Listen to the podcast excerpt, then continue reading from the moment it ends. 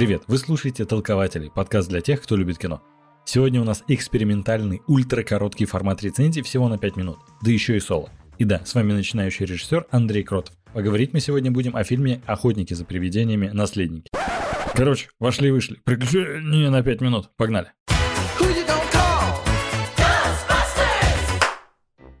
Давайте сразу определимся. Спойлерить сюжет я вам не буду. В фильме нашлось место для сюрпризов, поэтому не хочу вам их испортить. Просто расскажу, стоит ли идти на фильм в кино или нет. Ну и, конечно, немного про общие впечатления, но обо всем по порядку. Начнем с того, что первые охотники за привидениями вышли 37 лет назад, в 1984 году. Хоть в прокате они собрали неплохую кассу и окупили себя в несколько раз, но сиквел вышел только спустя 5 лет, в 1989 году. Тех пор полнометражных именно продолжений не выходило. Было, правда, несколько анимационных сериалов, видеоигр и одна даже попытка в женский ребут, но о ней лучше не вспоминать. И вот Sony объявили, что выходит именно продолжение с символическим подзаголовком Afterlife, которое в российской локализации превратилось в наследники.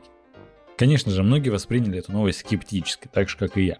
Воспоминания о провале ребута еще никуда не ушли, а актерский состав оставлял много вопросов. Например, Кэрри Кун, Пол Рад, Финн Вулфхард из «Очень странных дел». Непонятно, что это будет за фильм. Какой-то очередной фильм с подростками а «Оно» или что нам вообще ждать?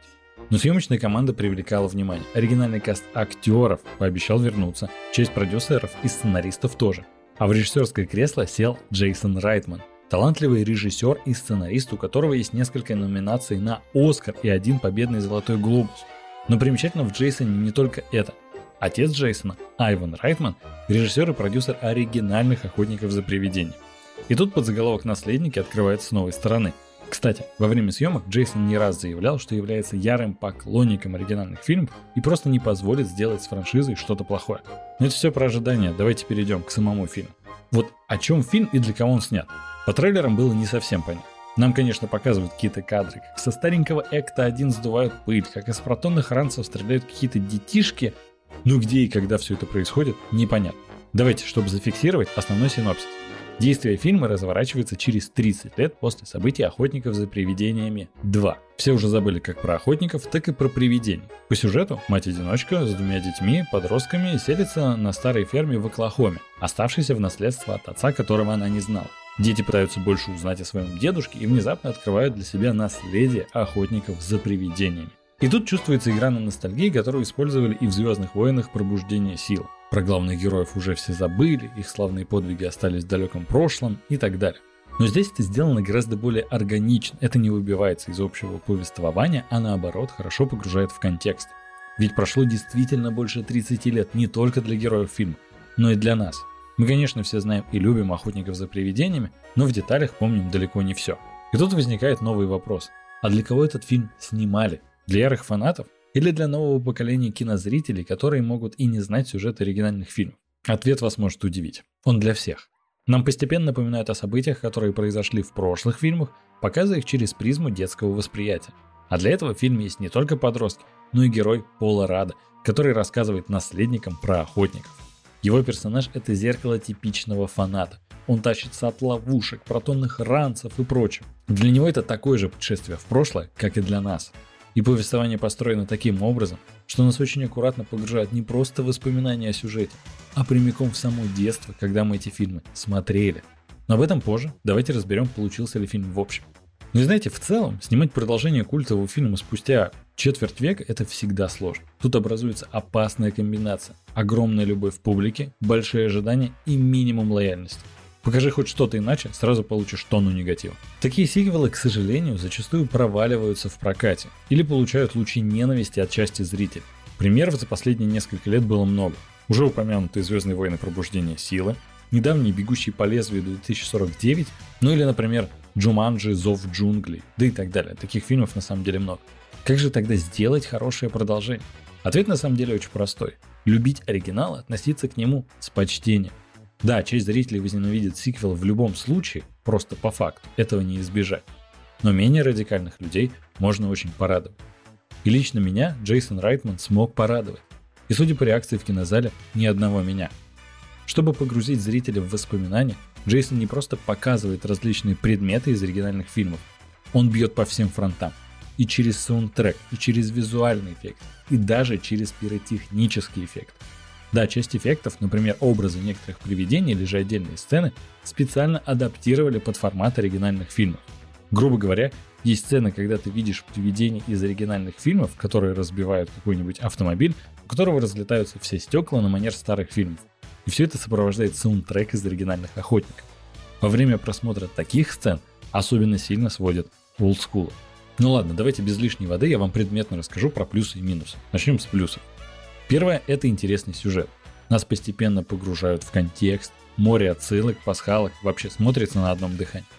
Второе – это, конечно же, яркие герои. Про новых персонажей хочется узнать больше, они привлекают внимание. Нельзя забыть, конечно же, и оригинальный саундтрек. Who you gonna call? Потом, конечно же, классный актер. Главная звезда фильма Маккена Грейс. Потрясающая актриса. Я думаю, в дальнейшем у нее карьера сложится очень хорошо. Ну и помимо этого, Керри Кун и Пол Рад просто отлично себя показали. Конечно же, говоря про актеров, нельзя не упомянуть возвращение оригинального каста. Это отдельный плюс. Что отдельно хочется отметить, их персонажи прошли свой путь за эти годы, но все равно остались собой, и это чувствуется. Конечно же, из плюсов тоже можно отнести уровень проработки и погружения.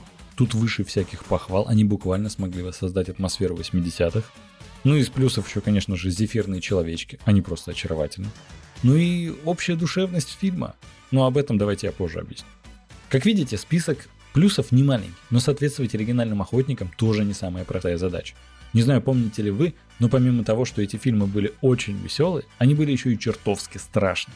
Удивительное сочетание, которое редко можно встретить. И вот с этим, к сожалению, у наследников есть проблема. Они не пугают. Да, они веселые, отлично передают дух оригинала, но не пугают. Нет вот этого чувства, что героям грозит смертельная опасность. Но я опять увлекся, давайте вернемся к списку минусов. Например, не раскрыли второстепенных персонажей. Финн Вулфхард, как раз тот пацан из очень странных дел, везде указан как главная звезда. Но роль у него совершенно второстепенная, а персонажа не раскрыли от слова совсем. Ну и, конечно же, минус то, что фильм не пугает. Ты сразу понимаешь, что у героев все получится. И по минусам на самом деле все. Минусов, как вы видите, значительно меньше, но они все равно есть. Ну и, конечно же, личная рекомендация именно от меня. Смотрите в оригинале. Потому что дубляж, к сожалению, режет много шуток и отсылок. Но это, конечно, личное дело каждого. Давайте лучше подведем итог. И что в итоге? «Охотники за привидениями» — это культовый фильм, который надолго останется в сердцах многих зрителей. Сделать продолжение столь значимой картины – крайне сложная задача. Но, как мне кажется, у Джейсона Райтмана это получилось. По крайней мере, это значительно лучше, чем можно было ожидать. Все потому, что Джейсон рос, как и многие из нас, вместе с охотниками. Для него это не просто герой какого-то блокбастера, это его семья. Это то, что практически передал ему его отец. Они – его наследие. И кажется, что фильм смог сделать невозможное – на целых два часа, по крайней мере меня, вернуть в детство. И вот мне снова 10, завтра в школу, и опять смотрю, как какие-то забавные ребята с помощью пушек ловят привидений, и просто радуюсь этому. Нет никаких других забот, я вместе с ними исследую мир и искренне за них переживаю. А в конце, когда происходит особо трогательный эмоциональный момент, я могу позволить себе даже всплакнуть. Причем не понимаешь, как это произошло в этот момент.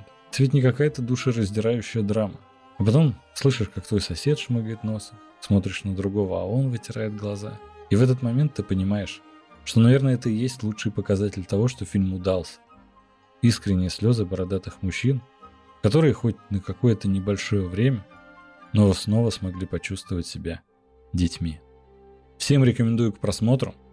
В фильме есть две сцены после титров, Одна после коротких титров, другая после всех. А помимо этого, подписывайтесь на канал Толкователей, подписывайтесь на наш подкаст в Apple подкастах, Google подкастах, Яндекс Музыки, ВКонтакте подкастах, Spotify, CastBox, вообще на всех аудиоплатформах. Мы есть везде. Помимо этого мы есть ВКонтакте, Телеграме, Инстаграме, на Яндекс.Дзене, в ТикТоке даже есть. Везде вас стараемся радовать контент. Конечно же, будем рады за помощь на Патреоне.